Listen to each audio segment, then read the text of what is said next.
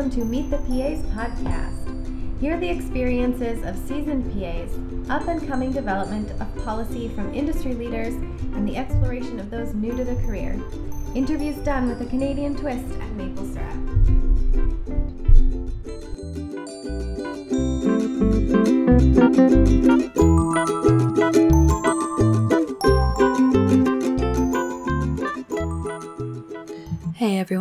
Heads up, this week's episode goes a little off our regular beaten track and delves into a lot of hot political topics here in Ontario this week. So stay tuned for an interesting conversation. Hello and welcome everyone to this month's podcast. We are here with Dr. Ashvinder Lamba and Josh Diamante, a PA. who graduated four years ago? Yeah, in 2014. 2014. So we're here having a conversation with the two of them. Welcome, guys. Thank you for having us. Yes, thank you. Glad you could be here. Okay, so first, let's get in a bit of an introduction from both of you. Could you just give us a small synopsis of your background and what brought you to where you are today? Okay. Um, so as you mentioned, my name is Dr. Ashvinder Lamba. Um, I am, well, I'll go into a little bit of personal history. Um, so originally from Newfoundland, I actually did my medical school in Newfoundland and I did a residency at McMaster University and I finished in 2014. And um, in terms of interests, so I have a primary care practice in Brampton. I do low risk obstetrics at the hospital in, at the Brampton Civic in Brampton.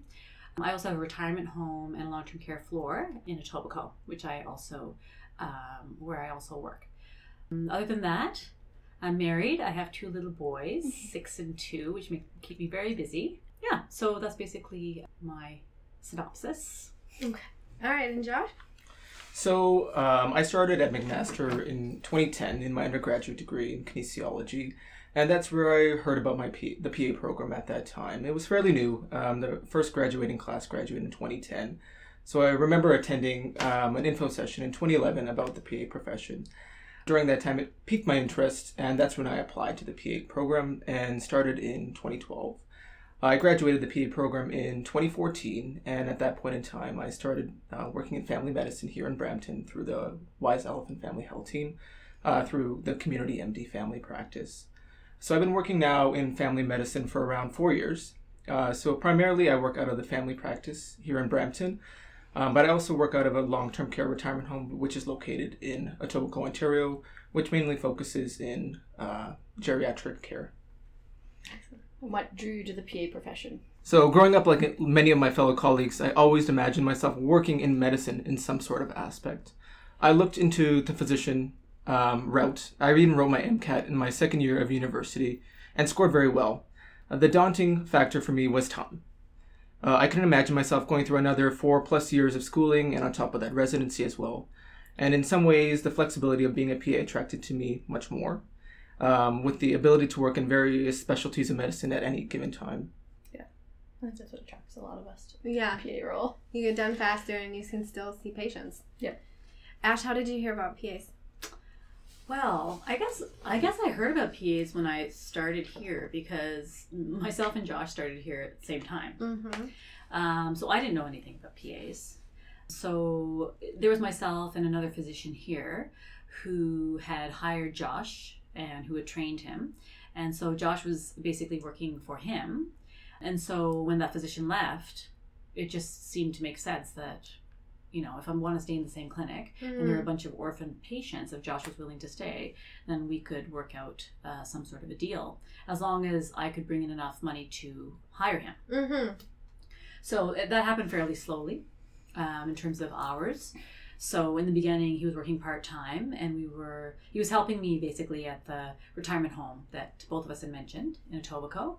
And then when the other physician left a few months later, then I kind of decided, okay, well, why don't I hire a Josh full time, um, so he can work half the time at the retirement home with me and half the time at the clinic. Mm-hmm. So it just seemed to make sense. So basically, he ended up fitting the same role that he had worked for the previous physician. So during this time, it was just more learning kind of what the capabilities are of a physician assistant. Um, Josh has a very broad knowledge base, so um, he can pretty much help me anywhere, which is great. Yeah, so that's basically my So, experience. Bring that uh, a little more detail and then into how you guys are working together. How does how are the medical directives formatted, worded, and how the supervision and and things uh, work out here? So, so in general, so I am at the clinic half the time. Josh is here half the time, so we overlap. So he has direct and indirect supervision, and then at the retirement home, um, he will see patients, and then I round with him, Mhm. and that works very well because I don't have to be 100% with him all the time. So as long as we have that overlap and that supervision is there. Um, I can actually do some extra work. So, for example, if I'm at the clinic, I can do some paperwork while he's seeing patients. So that makes sense with regards to saving time um, and Administrative seeing more- tasks are overwhelming. Yeah, Yeah. and so, yes, it's saving time and um, having patients seen when I have to do administrative tasks, Mhm. Yeah. um, which yeah, they they amount to a good day, couple days every week of paperwork, Paperwork. everything else that has to do with running a business. Because I've also had to take over the clinic, so that's a whole other side. Yeah. you, didn't, uh, you didn't know you were gonna own a No. clinic, did you? No, and I- in all honesty, I never would have stayed here if Josh hadn't signed on. there was absolutely no way that I was going to be able to do full time clinic on my own and do everything on my own. It just wasn't going to happen. I needed some help. I think that's that's one of the advantages, right? Because you it really extends your reach, so you Mhm. are able to cover all those patients and cover all the administrative stuff. Like when you have Right. when you have PAs or nurse practitioners or whoever you have your staff that's there, it makes a difference. Yeah, because Josh also can help me with billing and those types of things as well. So it works out really well. Yeah, all- all the paperwork. I mean, the Yeah. biggest factor in kind of continuing my practice here at Community MD with Dr. Lamba was the continuity of care. Knowing the patients previously and then continuing on with her. I mean, having that history with the patients and the ongoing rapport was a big factor in kind of maintaining the practice here as well. Mm-hmm. Makes it easier. So what's like a, a typical day for you here at the clinic? So both my times, I mean, during a regular week, I usually work five to six days a week. Um, during this time period, we also participate on shared on call with the retirement home. So we're covering 365 uh, days a year, seven days a week. Between the two of you. That's correct. Yeah. Yes. but the typical work week is usually I'm three days at the clinic and then two, two and a half days at the retirement home. Mhm. So usually they're shared. So most of the time I do a half day at the clinic, so whether it be a morning or an evening, and then they alternate with the retirement home as well. So usually typical work days are between eight to twelve hours. Okay. hmm Yeah, so there you have some some of your days can be long, Yes. And some short, Mhm. depending. Depending on it. I just I mostly give Josh free reign of his hours, so so we end up kind of uh, figuring out when he's available, when I'm available. So I Mhm. make a monthly schedule. So Oh, it nice. depends. It depends on you know if we have. It it depends on it, uh, our personal schedule as well, right? So sometimes if I have to be home by six, then he can help me out depending on how it works. Mhm. I mean, I, I think flexibility is key, key here, right? Yeah. I mean, with Ash working in the hospital as well, I mean, her shifts can shift between overnights and days, right? Um, and with myself in supporting the clinic, I mean, flexibility of my hours can kind of work around hers to continue the care for the patients here as well. Yeah, yeah. You're not canceling patients because you Because you're in person delivering. Yeah. Yeah, exactly. Right. right, exactly. So that's what you do at the hospital, right? Ash is you helping the OB stuff. Yes. So I do low risk obstetrics. Yeah. So most of those patients I see myself, especially towards the end of the pregnancies, uh, of their pregnancies. So they start in So- they start in clinic with either you or Josh. Yeah, and then And then- usually as they get a little bit further on their pregnancy, I will see them, or the nurse practitioner, who's also comes here from the family health team, will see them, Melissa, Mm-hmm. and then I will see them towards the end. Okay. And um, so I also do low risk obstetrics at the Brampton Civic Hospital. Um, so there's a Brampton Primary Care Obstetrics group. Actually, we do have a website as well. so it's What actually is it? new. And what is it? It's uh, actually I'm not completely Just sure. Google it. Google What is it. that? It's Brampton. It's, pri- it's Brampton Primary Care Obstetrics Group. So I think it's BramptonPCOS.org, I believe. We'll post it on the You can post the it, show yeah. We'll post it in the show notes. So there's um, at the hospital we have a we have a, a rotation. That's what we call it a rota. Um, there's 24 of us, so we share. Oh, there's 24 of you. yeah. So I'm pretty sure 24, 25 of us now. Mhm. Um, that's usually kind of where our numbers are. So we're there twenty four seven. The obstetricians are twenty four seven, and there's midwives that also deliver there. Mm-hmm. So we're one of the groups. So now we are exp- expanding our reach for more patients No kidding. through the website, and we probably will be advertising soon as well. Brampton Civic is notorious as one of. Is, does it have the highest think it has birth rate? deli- Yeah, deliveries of any Yeah. hospital in Canada. yeah. I Is think it Canada? For sure, I think Ontario. I think for sure Ontario. I'm not sure about really Canada. high. It's about seventy five hundred. Uh, uh, In comparison to the hospital that is next door to the hospital I work in, Mhm. they were really excited because last year they hit 150 births. I'm I'm not they had a cake and everything. Like that's Wow. a big deal for them. So put it in perspective. so so uh, yeah it's it's it's good it's actually it's good i ended up at brampton actually because i was always interested in obstetrics and so the fact that i ended up here just by chance because my husband lived here it's, it's good it worked out well you get to you get to do all these things because you have the help at the clinic. You couldn't do any of that Right. otherwise. right exactly okay, so in terms of keeping you employed, Josh, do you how do you guys do that? Because this is a private office. Do you have funding? so in terms of i guess in terms of how it works um, so i'm part of a family health team Mm-hmm. so uh, i bill myself Mm-hmm. so i get funded that way basically Yeah. Um, we also have base rate payments that come in for all the patients we have Right. Um, so the fact that I have Josh and that we overlap, I can actually serve more patients. Right. And Yeah. that's how I can make more base rate, basically. Right. You increase the roster. Yeah. Yeah. You increase the roster size, so that works very well. And you have you been tracking statistics on that? You have not been doing it on that level because you're just so confident that this is working and happy. So we're not com- you I, I basically I have to look and see if I can afford him. Mm. so, afford him and the clinic. So basically, I mean, you look at the numbers. Like before, I used to have part time practice, so I had about 800 patients Mhm. because I was in clinic half the time, and then I was doing obstetrics, and I was, and I actually at that time. I was doing obstetrics and half clinic. Yeah. I, I didn't have a retirement home or the long term No. care facility. So then I went from 800 patients. I think now I have about 1,700 patients. Wow. So I doubled it. Yeah, More than doubled More it. than doubled the roster which, size. which I would have to to afford a PA. Yeah. And now that I'm taking over the clinic, I now I have to figure out clinic expenses as well. Mhm. So I need to figure out how to afford all of it because yeah, running a business is very expensive. Right. And I don't think people understand how expensive it is. I Yeah. think a lot of um, I think a lot of people in the public especially think that it's all funded. That you know that we're sitting in an office that the government's paying for, but that's completely not true. Yeah. We fund everything. Yeah. Yeah, people, you know, they the government will publish doctors' salaries, Yeah. but they they don't say that, you know, this is how much that corporation made. But that corporation also has all of these staff to pay for. They have rent in buildings. They have Mhm. medical equipment. They have, you know, electricity bills, which are hydro, you know, everything. Hydro's crazy. right? Like you have to. It, it's not like a no- it's not like the CEO of a of a you know Hydro One who just gets paid you know millions of dollars to work there. Like you Mhm. have these uh, all these bills coming out. Mm-hmm. It really Right. is a business, and I don't think. I think the way it, it, they make it look in the news, it, it doesn't make it look that way. Yeah. At least that's my perception. Well, of it. and the thing, and the thing is with the ta- and the and the corporations where they un, they basically unincorporated us. I mean, we can keep our corporations, but they're worth crap. They're not worth anything now, Mm. right? Because we can't we can't keep money in the corporation and get taxed at fifteen percent anymore. We can't. We used to be able to keep money there, be taxed fifteen percent, and whatever was left in the corporation could actually generate passive income.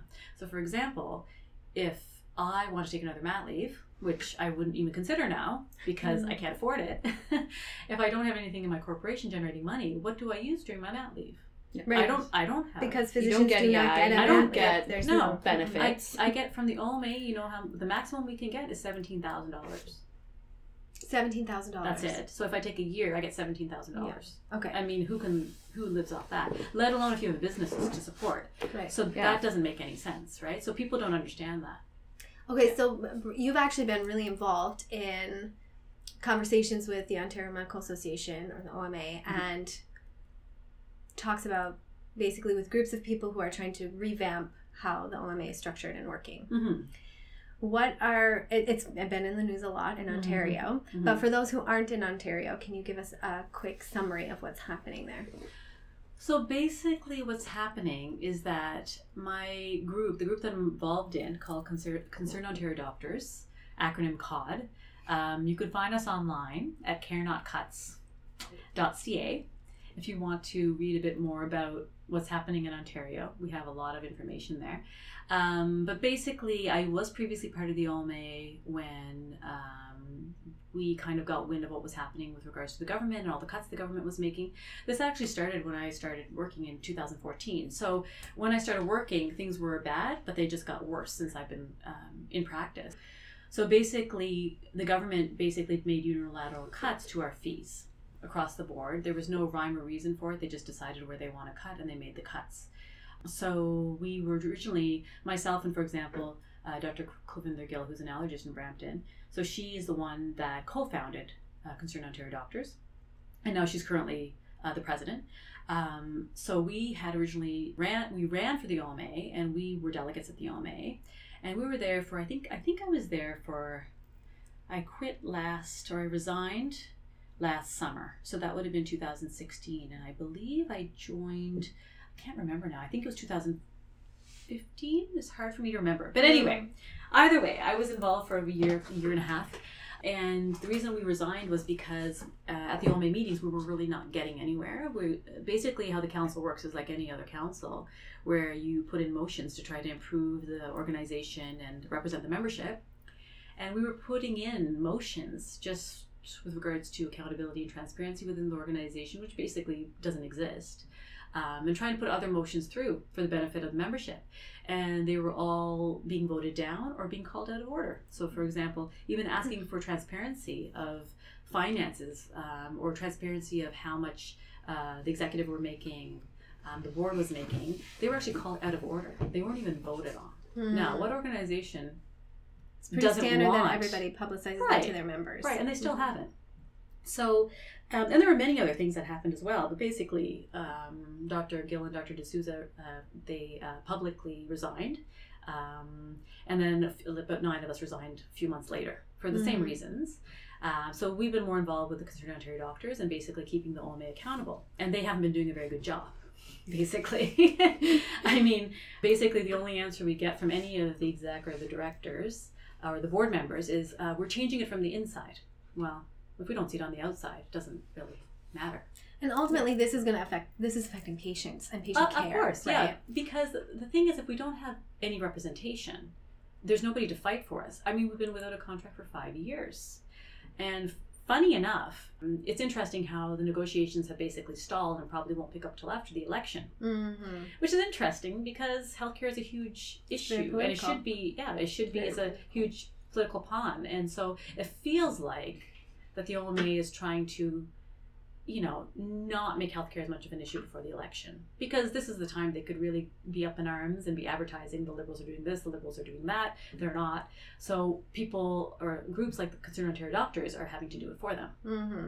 so, so you probably have seen some things in the media recently where we had um, we had a Queens Park press briefing that was three days ago, and I think it's been received very well. And I think a lot of people are starting to read what we're putting out there, listening to what we're putting out there, and realizing, wow, this is we're in a really we are in a crisis in Ontario. Yeah. We really are. Yeah.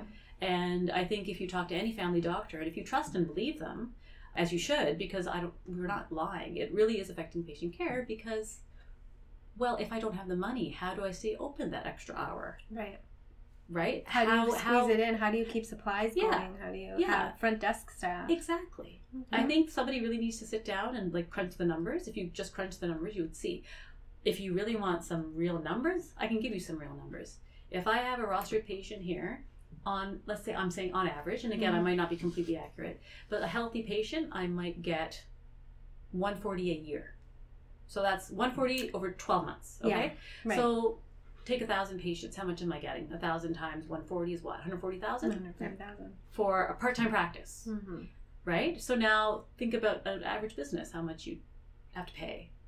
Yeah. Yeah. So how much, you know- There's costs associated. Yeah, I so mean, because out of that, you're paying and you're paying salary for how many staff? Right. Several staff. So even if I pretend that, even if I'm not having my own business and I work under another doctor and I pay them overhead, minimum I'm going to pay in Brampton is probably 30%.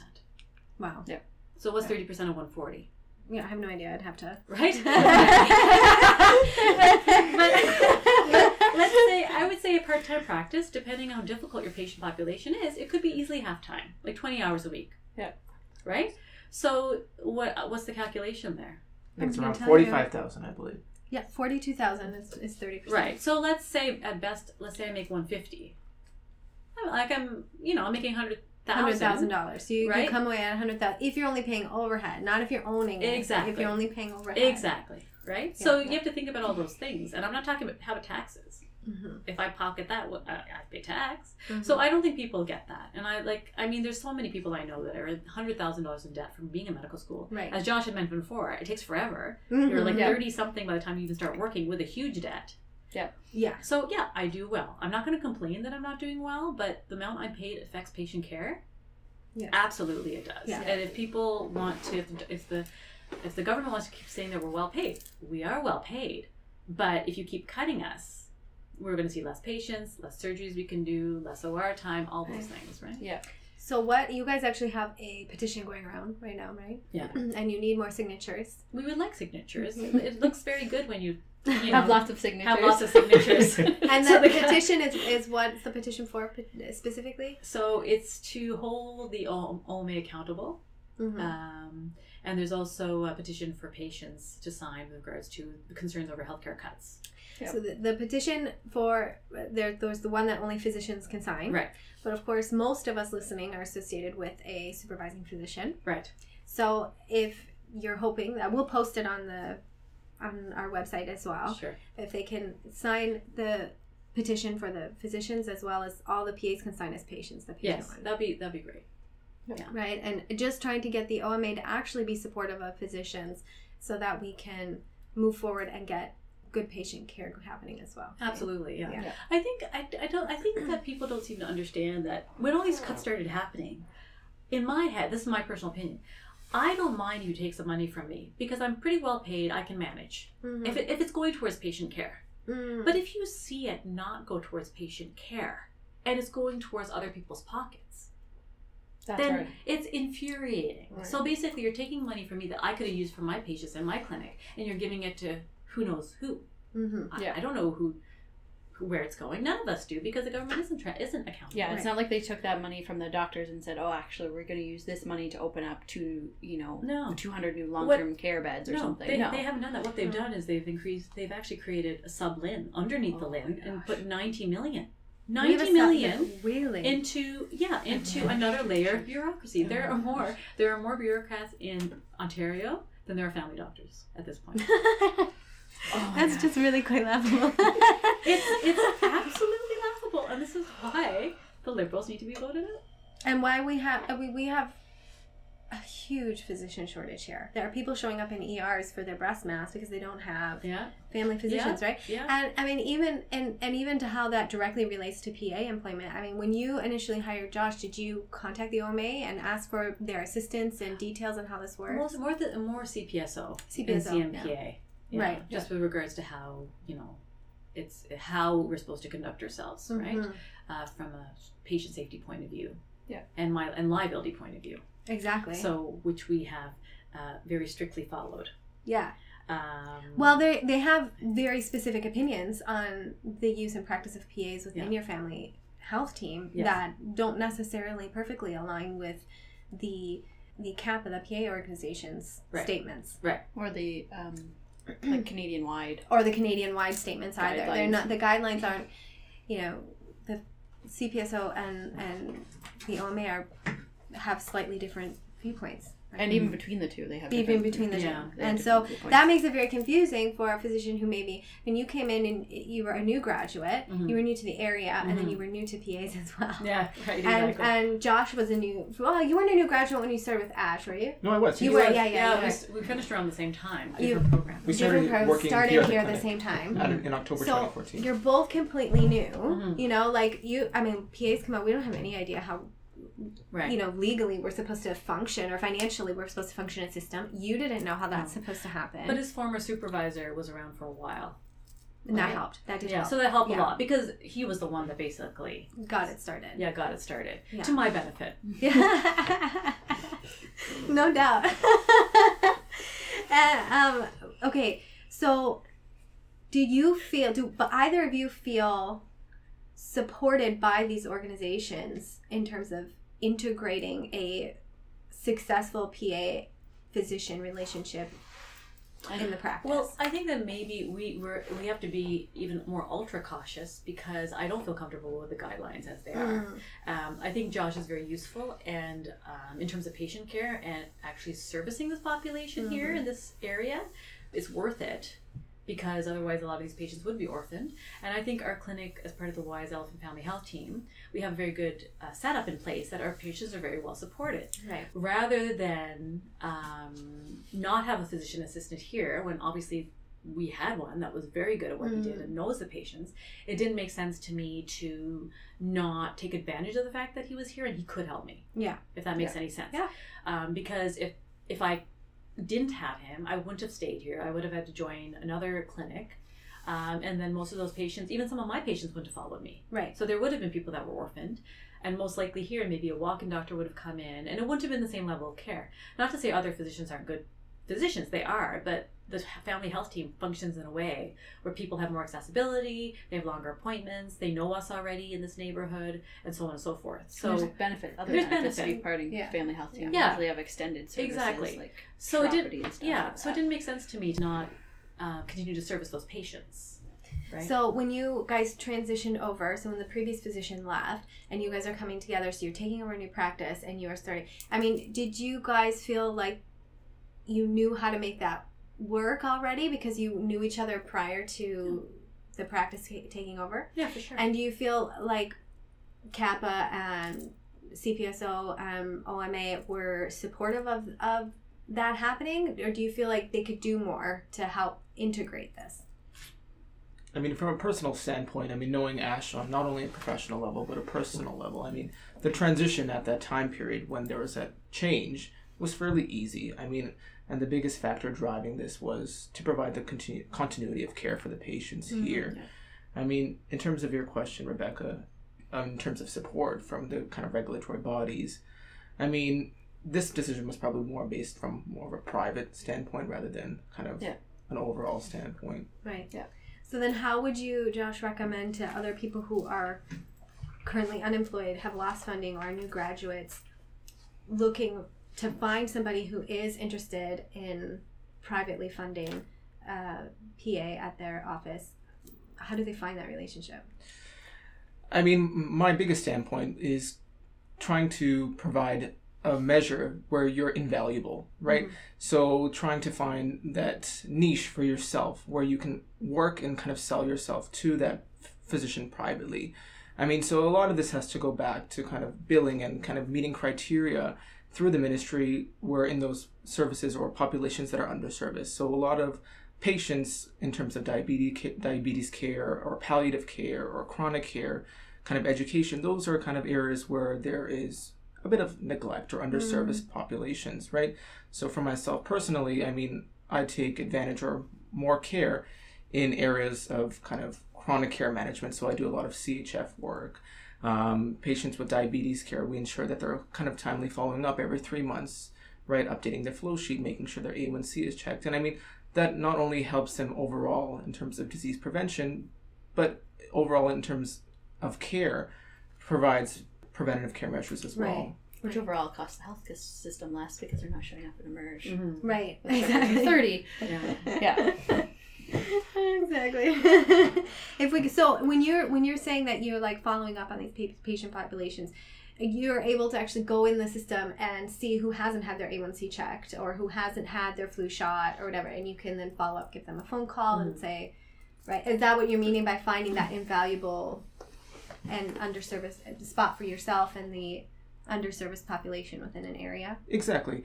I mean, through kind of eHealth, uh, we have access to kind of meeting those screening targets, right? For FOBT screening, PAP screening, whether it be mammogram screening, um, diabetic that PAP letter in the screening. mail. Yeah, right. Oh, mean, the they- Ontario government sends you. I mean, it's tedious for a all that. physician to kind of follow up on the it themselves, right? So having myself here, or any kind of other allied health to kind of follow up on that and kind of meet those criteria is very valuable for a physician. yeah, there's only mm. so many hours in a day. Yeah. You can't expect, you know. Yeah. and they Do the expectations are very high. Yeah. Expect somebody to do all Yeah, of that but by themselves. Yeah, but apparently we're paid way too much according to the government. oh, just so you're so independently wealthy. Yeah. I know.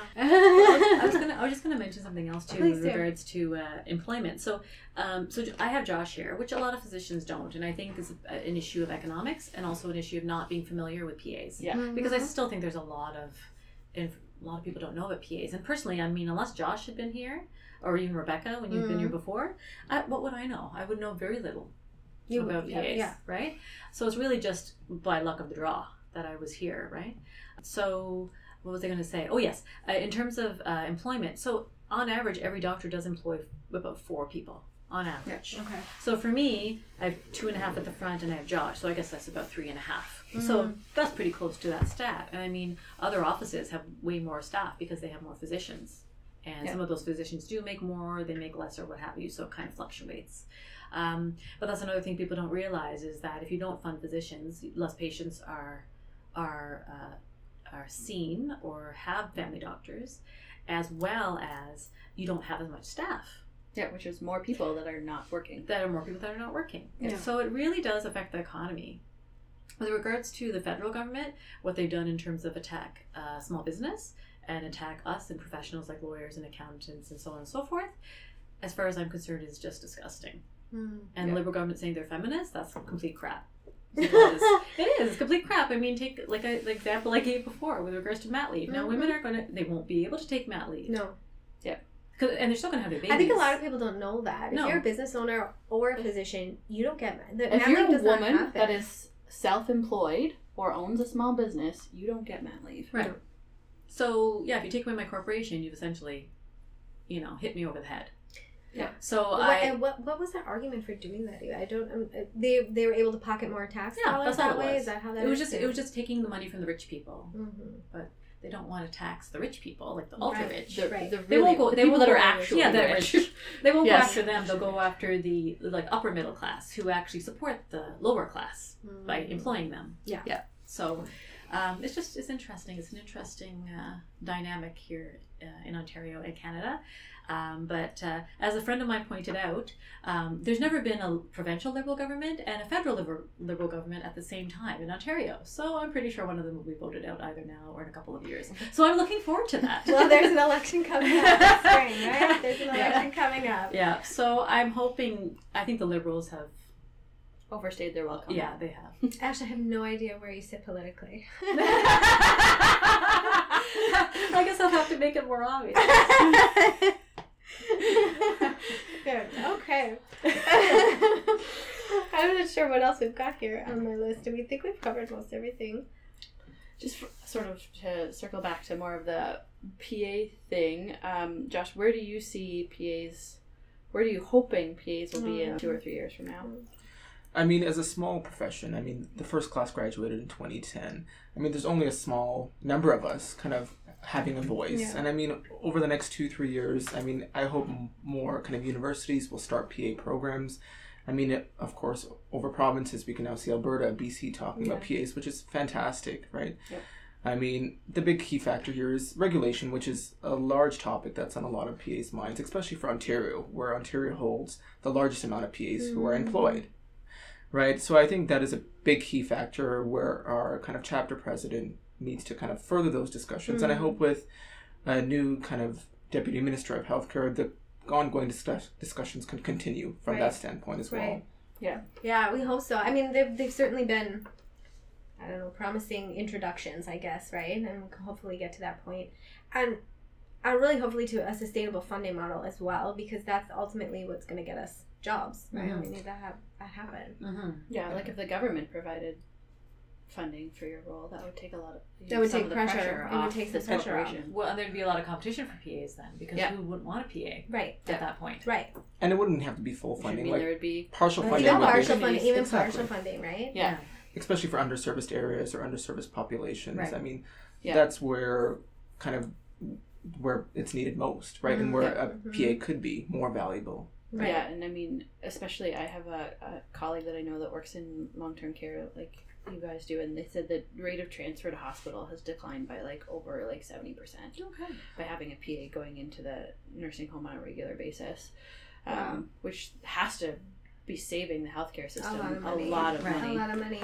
Um, even from our standpoint, um, where I work kind of the, out of the retirement home two to 3 Mm-hmm. days a week, I mean, the key factor we focus on is reducing those ER visits. Right. Yeah. I mean, you can imagine how fearful and threatening an elderly patient who has, let's say, dementia would Mm-hmm. feel kind of in a loud emergency department. It's just unsettling for it's them. awful. Right? Yeah. Like I work in an emergency department and when they come in and the delirium Yeah. and like and you know It's very I would say a lot of the time they don't actually need to be there. Yeah. Yeah. Right? Exactly. Like, you know, if they fall and break something, yeah, they, Mhm. they need to come in and get a cast put on. But like for things like, you know, dehydration and stuff, they, they don't need to be seen in the emergency department and it's completely disorienting for them. And then the family has to pay for them to go back to their place of residence out of their the, own pocket. Right, because that's no longer the ambulance is not Mm. covered. so the ambulance can bring them to us, Right. but they can't take them home. Right. So now the family is out, like eight hundred bucks to take to have the patient transported back from the emergency room to their place of residence. Like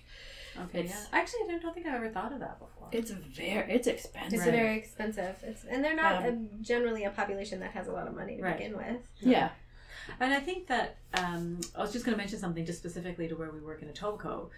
Uh, so yeah, in very layman's terms. Okay. Yes. So, um, so just to talk about a little bit about uh, transfer. So the retirement home and long-term care facility where we work, a lot of those patients will end up get transferred out to the hospital, and that's usually uh, Humber River. Hmm. So just to tie it into the whole thing we were talking about healthcare cuts, Humber River is uh, being used uh, in the media as this is the high tech hospital. We should be uh, modeling all of our new hospitals after this hospital. But if you talk to staff at Humber River, it's horrible. It's a horrible hospital in terms of wait times. And, Oh, really? Yeah, in terms of uh, patient care in general, they just don't have the staff Hmm. or it's just organized in a way that's uh, uh, difficult for physicians and healthcare providers. For example, I think uh, one of my colleagues had mentioned even just to go back and forth to check on their patients, it, it was just not organized properly the- in terms of where the rooms are and you know. Oh, interesting. Yeah, so I, I, I don't, can't remember the exact details, but the, the emergency physicians are not happy with that hospital at all. Oh, interesting. I had no idea. Yeah. So it's not. It's and it's really funny because if you look at the in the media and even Ford, he, even he's talking about Humber River. Mhm. well, because it's like the first completely digital hospital. Yeah, but, it means nothing. But like, d- does that actually make patient care better? I don't know. No. It Right. doesn't. That's, They I and mean, that's it what makes the orders more legible, Yeah. I suppose. But I think that's Right. but again, but again, again, the the frontline physicians and staff know nothing about how to run a hospital. The administration does, and the bureaucrats do. So let's see. Let's see how things Well, a lot out. could change in the next few months. I think a I lot mean, a will lot- change in the next yeah. few months. A lot could change. Yeah, whoever says they're going to put in more long-term care beds and actually does it is the one that gets my vote. I Yeah, feel like a lot of people That's- actually say that, and not so many actually do it. Yeah, and I think they've said that at every election, but it's somebody who actually does it without putting our province into further debt. I mean, there has to be some follow. We're basically Yeah, ba- we're yeah. actually being buried right now. Like soil is being thrown on top of us. Like this is how bad it is. Oh, We're paying don't a think we can get billion dollars a month in interest. A billion, A billion. like that number is unfathomable to me. Like, I can't It's- grasp it's, how much it's, it is. It's funny because the free childcare is going to be paid by those children when they're 30 Yeah. because they're Yeah. still going to be sh- shoveling themselves out of debt. Yeah. That's what I find so ironic about all of it. and I don't, who of wants higher, free childcare for one year? Like kids start kindergarten at three and a half. like, and nobody gets a two and a half year mat leave. no, like- no, that's not. This is just you still have to pay for daycare until they're two and a half. And then, in order to get them into one of the paid childcare spots, you're gonna have to move that child out of the daycare that they've been at Yeah. for Yeah. probably at least a year and a half, Right. where they're comfortable and they have a like bonded relationship with their caregivers, into one of these Yeah. paid for spots Right. For a year and a half for a year, and then go to kindergarten. Like It's a lot of It just- transitions. it doesn't for the kids. make any It's sense a to lot me. of transitions for the It's kids. just, it's just. Uh, I'm not against daycare spots. I think universal daycare or subsidized daycare is actually a great idea. It gets Mhm. more more people back into the workforce, but it I think that's the wrong way to go about it. Yeah. The, Yeah. Well, the, the decisions that are being made is just interesting. we have uh, we have. This was a very political conversation. Let's wrap it up with anything else to say. Uh, I guess okay. I, I'll say I think I think PAs are invaluable, and I think a lot of doctors and a lot of other uh, people in the healthcare profession would be very happy to support the to support PAs, but of course we need the funding. You need the Or we need some sort of you way need to the funding, and then you need the you need the education on it too, like you said, because how if you know if you've not heard of them, Right, but we're also being cut. The other thing is too, just th- one thing to mention is in terms of um, of uh, the politics behind healthcare. I mean, physicians at the same time are a little bit concerned about other professions encroaching on our our area of Oh, expertise. that's, you know, it's a good point. So that's that's Yeah. something just to be aware as PAs that um, that for example, um, I know in BC I read an article recently that they're pr- giving they're thinking of giving nurses nurse practitioners the ability to to prescribe heroin, Mm-hmm. which to me is very puzzling because I think most doctors I know don't even want to do that. So I'm not quite understanding, Understanding. the rationale behind that. I think that the government's making decisions based on how much it's going to cost to control the problem that they perceive Mm-hmm. can be solved by certain health professionals helping them in that area. The, those health professionals might not necessarily have the training. They may not So- want it. And they, They might not not want want it it. either. Like I the so number of physicians that don't want to prescribe heroin are probably quite similar to the number of NPs that do not want to prescribe so, heroin. so Like, I'm a bit confused about the rationale, and I think it just chalks up to the fact that bureaucrats are bureaucrats. They're not doctors. They're not Right. healthcare professionals. They have no clue what they're talking about, and they don't want to talk to us about it. And I don't know if that's also because they're afraid we're encroaching on their jobs. I'm not really sure what's happening I mean, here, I think but I it's think not working. it's an Like, it's a think if you're valid. an NP who works in like drug addiction rehab clinic, that might make sense, but it should be like a special license. Right. exactly. That would make You know what I mean? Right. Like Well, and I think, and you know, in far as as far as encroaching on jobs, I mean, I don't know how Rachel and Josh feel about it, but I, I think I've heard fewer physicians say that, and I've certainly heard many more nurses say that. They're concerned about that Mhm. uh, because I most physicians that I'm aware of that work with PAs and are aware of PAs feel like you're saying you, your reach is extended. You can do so much more. Right. And Yeah, you rather can't be than a PA we can't replace, physician. yeah, we can't replace you. We can't work without you. Right. So it's not not really right. want to. Right, and we're not replacing nurse practitioners or nurses either. Right. It's, There's but still so many. There's enough sick people to go around. there's enough as one for of sure. my doctors used to say all the time. exactly. I guess I guess where physicians are being no, I could be wrong. This is I'm just throwing it out there. I think physicians just feel like they're being attacked from all sides right now, Yeah. so they're going to Yeah. protect their territory while Yeah. they can. Yeah. Right. So uh, because of that, I think that's what the issue is. I think when funding is restored, and it will be restored because governments are forced to restore the funding They'll when all things go to crap. And it's done this before. And this- there it was goes a up and brain down. drain. Like, all the doctors left Ontario, and then they oh, did I this. didn't know that. Oh, there, shit. Oh, there's yeah. a huge. There was, I yeah. think it was in the ni- the nineties, maybe. I don't know, but yeah, the, like there was this. Uh, tons of doctors left the province. Because, It was in the nineties. yeah, That's when all this stuff was established. I didn't terms and then they, they had huge cutbacks back then, and It's the like- OMA started getting random dues, which means we basically pay no matter what. Yeah, you have. You're So that's when it all member. started. We're forced to be members too, if it Right. makes you feel any better. Oh, really? Yeah. Yeah, you're forced to pay. Yes.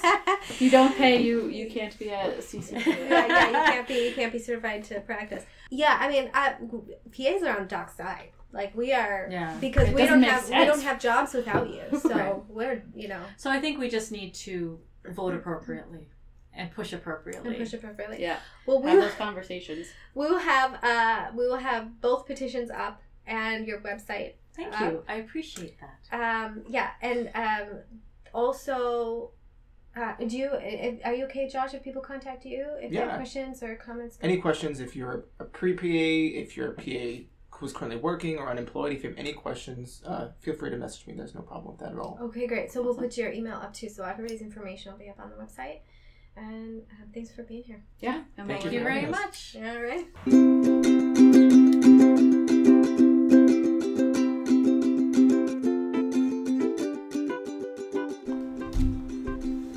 Meet the PAs podcast is sponsored by pahelpers.ca, where you can find all your Canadian exam prep needs.